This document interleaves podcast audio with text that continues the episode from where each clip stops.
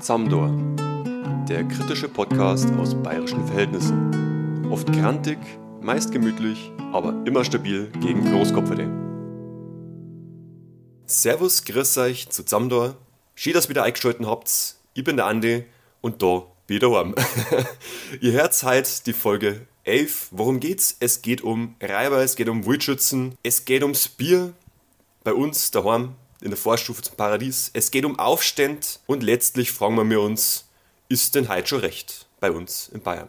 Vor kurzem haben ja unsere Spätzeln vom Übertage-Podcast im Ruhrpott eine Folge aufgenommen zum Thema soziale Banditen. Und da haben wir bei uns in der Gegend ja mehr als genug. Also bis auf den Banditen, die wohl einen schwarzen Fuß anhaften haben, gibt es bei uns natürlich auch andere Banditen, sogenannte Volkshelden, die ja bis heute noch besungen werden in Liedern, in Geschichten, Traditionen, Gedichten. Einige davon möchte ich euch heute vorstellen, möglichst kurz und bündig. Ein paar geschichtliche Beispiele davon, die auch unter anderem Zeugen davon sind, dass bei uns in Bayern nicht alles befriedet war und eben auch heute noch nicht ist. Einige Zeugen, von denen ich euch berichten möchte.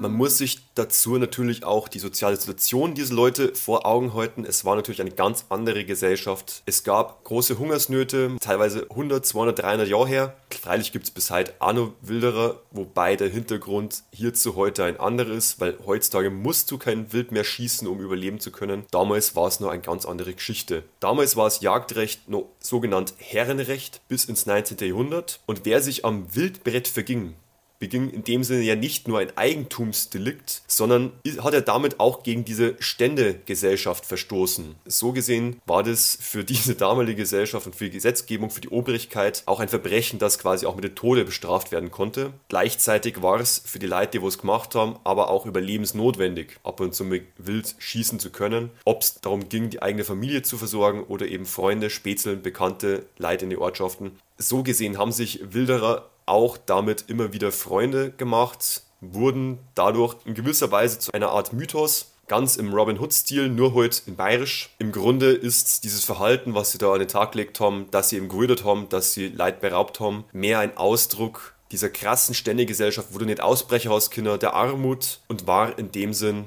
eine Möglichkeit, ein Stück weit zum einen Protest auszulösen gegen diese Ständegesellschaft und zum anderen eben auch sich ganz praktisch selbst zu versorgen. Als erste Person in dieser Reihe wäre Matthias Klostermeier oder eben der Borscher Hirsel zu nennen, der 1736 geboren wurde in Kissing und der in dem Sinne Anführer war, in Anführungszeichen, einer gerechten Räuberbande. Er war vor allem Wilderer, erst einmal, aber erst als einer seiner Kumpanen erschossen wurde von einem Jäger, haben es angefangen, dass eben auch Amtsstuben überfallen. Das war eine Gruppe von bis zu 30 Personen, die sich in dem Sinn organisiert hat und eben Wilderei betrieben hat. Letztlich wurde diese Gruppe eben auch zerschlagen und der Hirsel selber wurde hingerichtet am 14. Januar 1771 wurde er von einer militärischen Truppe des Schwäbischen Kreises unter Premierleutnant Josef Schädel im Gasthof Post in Obernzell nach einem Feuergefecht festgenommen und später in Dillingen an der Donau spektakulär hingerichtet, wie es heißt, erdrosselt, zertrümmert, geköpft und gevierteilt. Also man sieht an diesem Beispiel, die Obrigkeit war nicht zimperlich mit Leuten, die gegen das Gesetz verstoßen haben. Gerade Gesetzverstöße, die gegen die Ständegesellschaft gerichtet sind, werden da besonders hart bestraft. Als zweiten vorstellen möchte ich euch den Räuber Heigl. Der war vor allem im Bayerischen Wald unterwegs, 1816 in Bad Kötzting geboren. Der hat vor allem auch reiche Bauern und Geistliche beraubt, weshalb er relativ beliebt war, eben auch bei der unteren Schicht und da eben auch viel Unterstützung gekriegt hat. Er war unter anderem wie gesagt, im Bayerischen Wald, Fichtach, aber auch bis nach Landshut unterwegs. 1854 ist er dann zum Tod verurteilt worden in Straubing, hat dann aber um Gnade ersucht und ist deswegen in ein anderes Gefängnis und wurde dann 1856 von Mitgefangenen ermordet, weil der Heigl da relativ kooperativ mit dem Gefängnispersonal war. Da hat er sich halt keine Freund gemacht als einen Mitgefangenen. Einfach an, gerade als kurzes Beispiel. Den wahrscheinlich bekanntesten Wilderer, den ich euch vorstellen möchte, ist der Jenerwein. Mei, bei uns in der Region kennt man sowieso, man kennt das Jenerweinlied einfach. War ist er 1848 unterwegs, war vor allem in den königlichen Wäldern rund um Schliersee und ja, im bayerisch-österreichischen Grenzland. Wer den Film kennt, der weiß auch, dass er viel hin und her gegangen ist zwischen der bayerischen und der österreichischen Grenze, wo er sich immer wieder retten hat können vor der Verfolgung, ja, vor dem Gesetz, vor der Polizei, vor Jägern. Dem Mythos nach wurde er eben dann 1877 vom Jagdgehilfen erschossen, angeblich, weil es beide dasselbe Madel wollten. In dem Sinne aus Neid wäre er dann eben feige von hinten erschossen worden, also so sagt es eben auch der Mythos. Als letzt in der Reihe werdet ihr euch den Reiberg Neisel vorstellen. Aktuell gibt es da auch einen Film dazu, der, ich habe ihn auch geschaut, sieht schon sehr western-stilmäßig aus, also Weed schaut's aus, die ganze Geschichte. Auf jeden Fall der Film, die fanden so mäßig, muss ich persönlich sagen. Naja, geboren ist er am 4. August 1875, also im Landkreis Dachau. Verstorben ist er am 21. Februar 1902 in Augsburg. Er war nach der Geschichte nach, auch wie es im Film erzählt wird, war er quasi ein notorischer Verbrecher. Die Eltern waren in dem Sinn schon Banditen, kann man sagen. Im Film sagt man, dass die auf einem relativ wilden Hof aufwachsen. Schlüsselerlebnis war, der Gneißel halt gesehen hat, wie sein Vater eben von Polizisten erschossen worden ist, ermordet worden ist und abtransportiert worden ist. Gesucht worden ist er selber, weil er auch zwar erschossen haben soll, aber eben auch wegen Raub und Opfer, Stockdiebstahl. Unterwegs war er vor allem in Oberbayern. Ähm, festgenommen haben sie dann eben auch 1901 in Augsburg, letztlich verurteilt zum Zuchthaus und eben auch tot durch die Guillotine. Was jetzt diese Leute alle in dem Sinne gemeinsam haben, ist, dass eigentlich alle eine recht tragische Geschichte haben. Ob es jetzt so ist, dass sie quasi von den Eltern her, dass die schon Tagelöhner waren, eben aus der unteren Schicht kämmern. Die Eltern in dem Sinn vielleicht schon im Konflikt mit dem Gesetz waren, dass die sozialen Bedingungen und die Härten zu der Zeit natürlich massiv waren. Also gerade in dieser Ständegesellschaft, diese Tat ja von den Reichen, von Klerus zu rauben oder eben auch wildern zu gehen, Viech zu schießen, ein Privileg, was eben gerade der oberen Klasse vorenthalten war, dagegen zu verstoßen, das ist ja in dem Sinne zur damaligen Zeit eine massiv radikale Tat, damit jemand zu sowas bereit ist, einfach schon vorher viel passiert sein muss. Geendet haben sie letztlich alle relativ tragisch. Ob sie jetzt eben im Gefängnis umgekommen sind, durch die Guillotine ob sie von hinten erschossen worden sind vor andere Jäger. Alles relativ tragische Geschichten. Von dem her, ähm, wer an seinem Leben hängt und langfristig für soziale Verbesserungen eintreten mehr hat, ja, den kann man wahrscheinlich nicht empfehlen, es ihnen gleich zum Tor. Er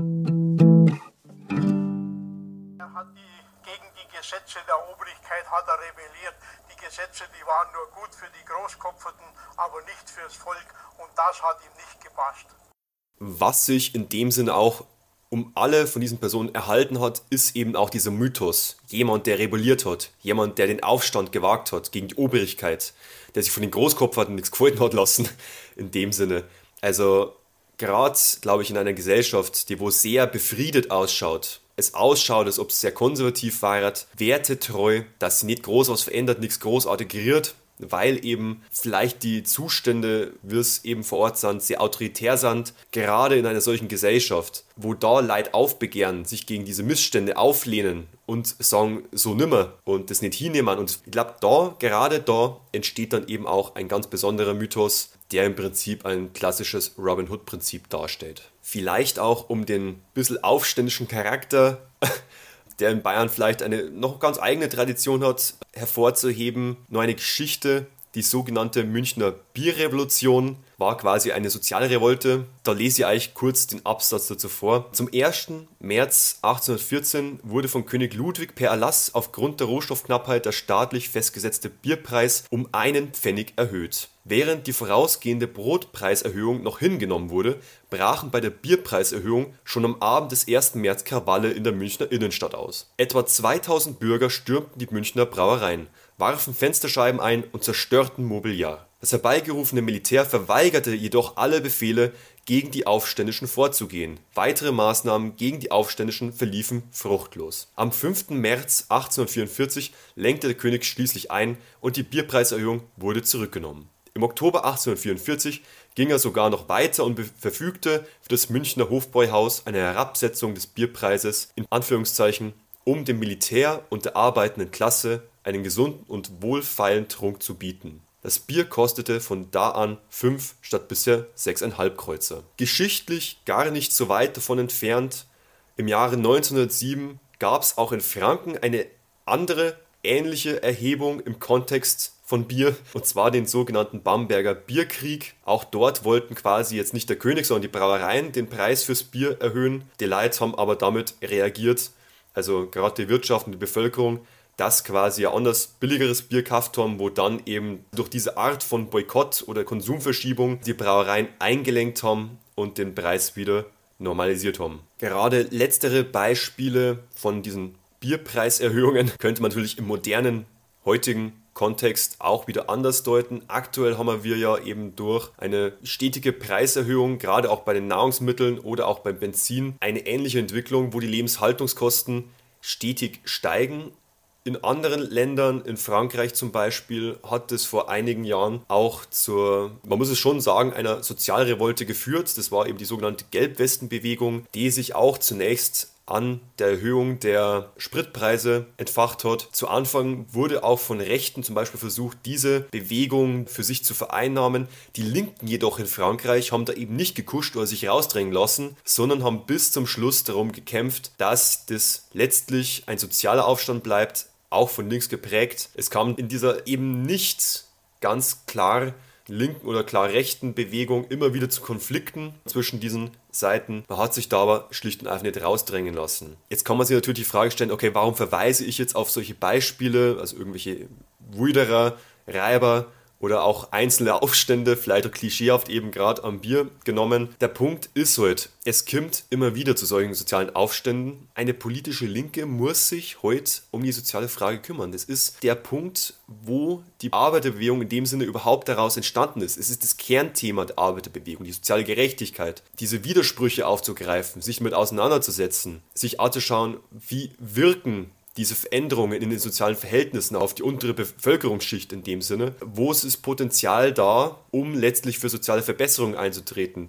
darauf zu schauen, dass wir ein gutes Leben haben, auch wenn die Verhältnisse leider zu unseren Ungunsten sind und zwar ganz grundlegend strukturell vom System her. Gescheitert sind diese ganzen eher aufständischen Geschichten ja immer wieder daran, dass sie oft relativ blödig niedergeschlagen worden sind, sie nicht nachhaltig waren, unfähig waren, längerfristige Strukturen zu etablieren, wo grundsätzlich anderes gesellschaftliches Zusammenleben dazu geführt hätte, zu einer Stabilisierung, einer Schaffung von neuen sozialen Verhältnissen. Letztlich geht es ganz klar darum, Strukturen zu schaffen, die langfristig sind, die nachhaltig sind und die tatsächlich eben fähig sind, eine gesellschaftliche Alternative zu bieten. Da kommen eben diese ganzen aufständischen Geschichten einfach zu kurz.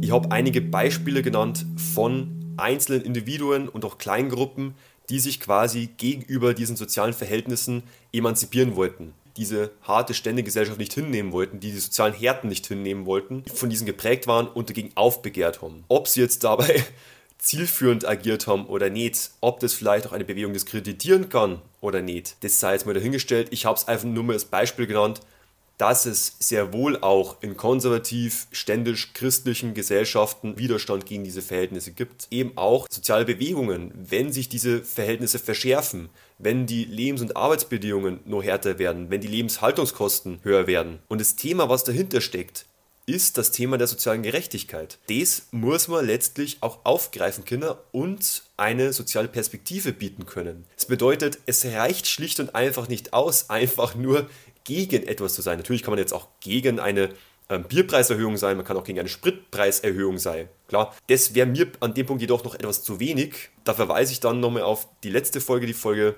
10, wo wir beim Thema Utopie waren. Ich würde sogar noch einen Schritt weiter gehen und sagen, es muss darüber hinaus auch einen Vorschlag geben, eine soziale Perspektive, einen strukturellen Vorschlag, wie diese Gesellschaft zu organisieren ist. Wir müssen mal die Leute eine Perspektive bieten können, tatsächlich von einer Form sozialer Gerechtigkeit. Was ist jetzt diese soziale Gerechtigkeit? Ich kann früh darüber reden. Es ist letztlich eine Gerechtigkeit im gesellschaftlichen, im sozialen Kontext. Das unterscheidet sie eben auch von anderen Gerechtigkeitsformen. Was heißt, es geht darum, und jetzt bin ich auch in Hochdeutsch drinnen, eine angemessene Verteilung von Gütern und Lasten, Rechten und Pflichten, Chancen und Freiheitsspielräumen zu gewährleisten. Angemessen ist natürlich immer so eine Frage. Was ist angemessen? Das ist ein gesellschaftlicher Diskurs und Aushandlungsprozess, gar keine Frage. In dieser Gesellschaft, die eben doch kapitalistisch geprägt ist, in der ständig die Rationalisierung, Ökonomisierung voranschreitet, in der von Kapitalseite immer weiter versucht wird, diese sozialen Sicherheiten, die wir uns erkämpft haben, aufzuweichen. In dieser Gesellschaft, in der die Aushandlungsprozesse nie abgeschlossen sind, sind solche Errungenschaften zu verteidigen. Wir haben es in der Corona-Pandemie gesehen, da kommt dem Staat auf einmal die Idee, ja Mai, wir könnten mal den 8-Stunden-Tag ja mal aufweichen. Wir müssen ja schauen, dass unsere systemrelevanten äh, Betriebe weiterlaufen und damit ermöglichen wir jetzt mal den 12-Stunden-Tag in dem Sinne, der ja auch in Bayern von den Regierungsbezirken ja komplett durchgewunken wurde. In Teilen des Gesundheitswesens und eben dem, was als systemrelevant bezeichnet wurde, gab es dann eben auch die Möglichkeit, den 12-Stunden-Tag von Seiten des Betriebes umzusetzen. Ja, im Nachhinein kann man natürlich sagen, ja, Mai, während der Krise hat es ja auch funktioniert. Wenn wir es jetzt brauchen, können wir es ja wieder machen. Da war es ja auch kurzzeitig normal. Bedeutet, es wird an allen Ecken und Enden immer wieder versucht, das neu zu verhandeln, die Tendenz zu verschieben.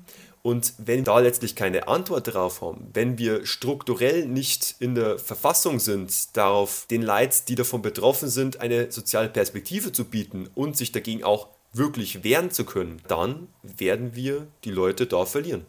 In Anbetracht einer Frage, die wo man vielleicht eher aus dem Wirtshaus kennt, ja ist denn schon recht, müsste man aufgrund der Verhältnisse gerade sagen, nein und kann es auch gar nicht sein in diesen Verhältnissen, weil es grundlegend hinkt. Also dieses Grundverhältnis fußt letztlich ja doch darauf, dass der eine ja nicht anders kann, als seine Arbeitskraft zu verkaufen und damit der andere in irgendeiner Weise Gewinn macht, damit es sich lohnt, diese Arbeitskraft anzukaufen, muss er ja zwangsläufig einen Teil des Wertes dieser Arbeitskraft für sich einbehalten. Was heißt, so wirklich gerecht sei, kann es wahrscheinlich nicht ganz. Klar gibt es Verhältnisse, die gerechter sind als andere. Diese Aushandlung findet stetig statt. Womit lässt sich gut leben? Was braucht man für ein gutes Leben? Das ist eine Frage, die wo uns stetig vorantreiben wird. Grundlegend ist es noch nicht ganz recht und dazu müssen wir langfristig kommen, dass wir es uns selber recht machen Jetzt kann man natürlich rein interpretieren, ja, kann man es überhaupt jemandem recht machen? Kann man es mir recht machen?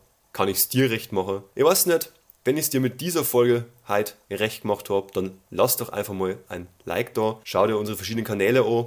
Wir haben einen Linktree, wo du unsere ganzen Links findest. Unser Podcast ist zu hören, wirst sicher weißt, auf Spotify, auf Anchor oder eben auch auf YouTube, wo du uns abonnieren kannst. Recht herzlichen Dank, ein schöner Tag euch allen und macht es gut. Bis zum nächsten Mal bei Zamdor.